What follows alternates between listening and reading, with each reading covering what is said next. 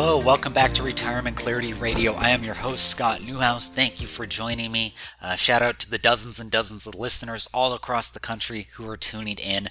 We are going to continue our series on retirement income. So last week we talked about, you know, where, what are the various sources of income that you could expect to receive in retirement uh, from your investments, pension, social security, uh, rental real estate, etc. And so now what we're going to focus on is what are those different sources um, of income that you could have in retirement retirement and what can we expect uh, from them. So there's going to be a number of different episodes on each of those uh, sources of income in the future. Today, we are going to talk about reverse mortgage as an income tool in retirement. So, if you just absolutely hate reverse mortgages, there's no way you ever, ever, ever use one, you don't need to listen to this episode. Um, if you do think you might want to use it as some kind of financial strategy in retirement, then tune in. What we're going to talk about is what's a reverse mortgage, some pros, some cons, and then I'll give you um, my overall thoughts on, on using a reverse mortgage in retirement. So, with that said, let's just dive right into it.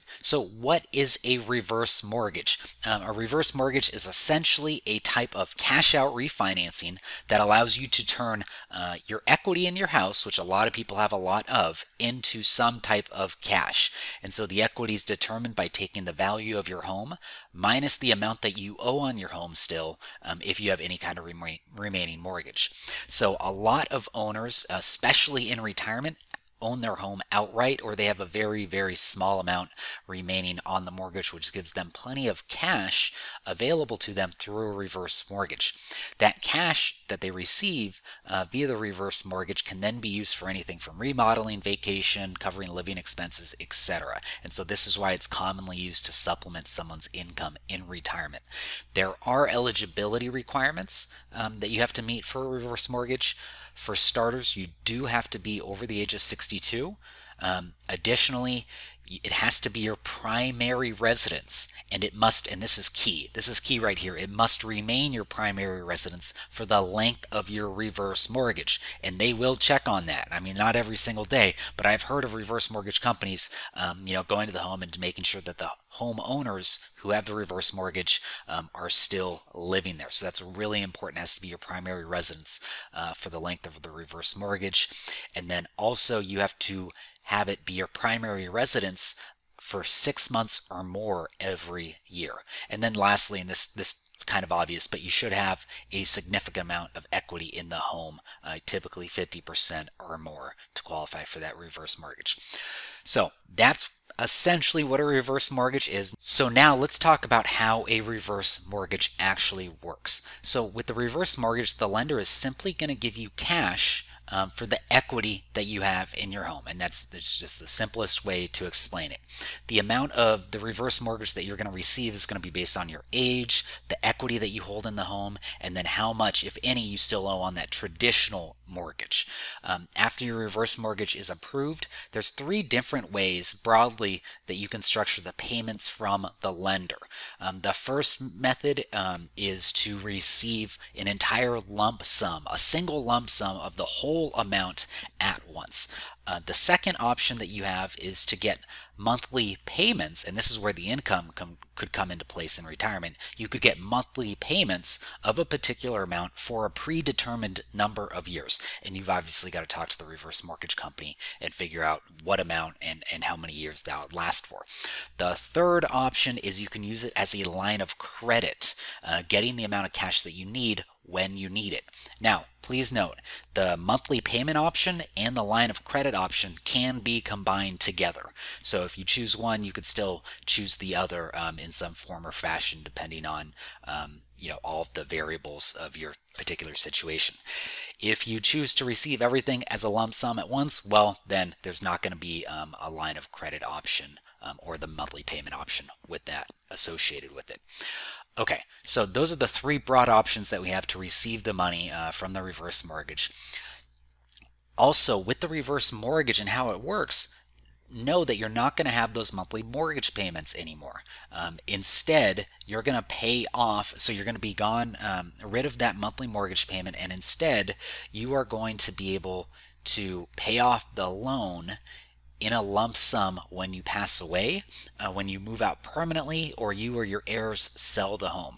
Um, and so, oftentimes, quite often, uh, I mean, this is overwhelming in the majority of the case, a reverse mortgage is repaid by the proceeds from the sale of your home. Also, it's really important to note that a, a reverse mortgage is a non recourse loan, which means that the maximum amount that you need to pay back to the lender um, is the fair market value of the home. Uh, so in other words, even if housing prices fall, you know, you revert, you take out a reverse mortgage when the fair market value is five hundred thousand dollars of your home.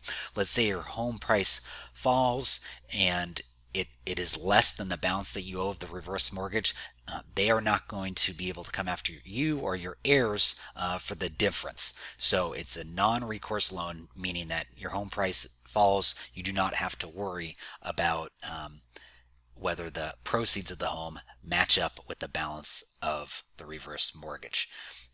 Last thing, if there is any remaining equity in your home. So if it goes the other way, your home, you know, appreciates in value and it's above the balance that you owe to the reverse mortgage company, that money, that difference goes to your estate. So there is the possibility that your beneficiaries will receive something from the home, even if you do take out a reverse mortgage. And so that's generally how a reverse mortgage works. We're going to talk now about some benefits of a reverse mortgage, then some cons, and then I'll tell you kind of what I think and how I would use it in retirement um, if we were to speak to each other about this. So, benefits of reverse mortgage. It can be useful for a lot of people, especially if you find yourself in need of funds in retirement.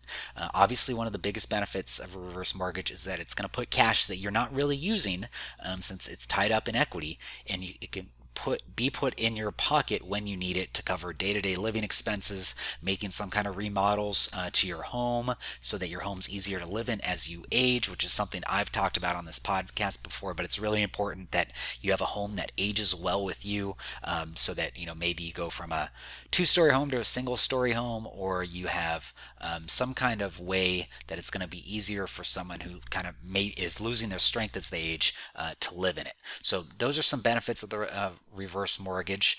Another benefit is that you're not going to have that monthly payment anymore.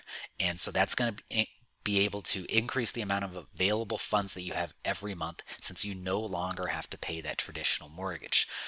And in addition to that, you can stay in the home for as long as you are able to uh, without having to pay uh, that mortgage payment. Next benefit is that it can really be a last resort type of tool that'll help you fund end of life expenses. So maybe um, in, towards the end of your life, your investments are drawn down, your savings accounts drawn down, and you need something to help with living expenses uh, or something that comes up, uh, potentially uh, long-term care expenses, uh, which you know a lot of us are going to have um, when we get to that age. A reverse mortgage can be helpful as that last resort type tool uh, to fund those end of life expenses. So those are three benefits that I see of a reverse mortgage. There are some drawbacks, though I think they're pretty big drawbacks. Um, the first that we need to consider is you know, it might seem like free money or, you know, it might seem like, hey, I'm just getting my money back, but Remember, the lenders exist, exist to make money for themselves as well as offer you a service. Uh, but so the lender's going to have fees on a number of things. Um, on the total balance of the loan, it's going to have a fee that will include origination fees, startup fees. Uh, there's going to be accruing monthly account maintenance fees, and then there's going to be compounding interest fees. And so if you ever look at a reverse mortgage statement, you're just going to see um, I don't want to say nickel and dime, but you're just going to see an array of different fees coming from a, a number of different areas. And so you also have to note, in addition to that, the interest rates that you're going to pay are actually going to be higher than a conventional mortgage. Um, in addition to those fees, Another downside drawback of a reverse mortgage is that there's a long list of requirements for you to be in good standing with the company offering that reverse mortgage. So that includes being able um, to pay the mortgage insurance policy to protect the lender against the mortgage. Um, it also includes making sure that you still pay property tax, you maintain the home, uh, you pay all of the utilities, you pay any HOA fees, and any other home costs. So it doesn't remove all housing expenses in retirement.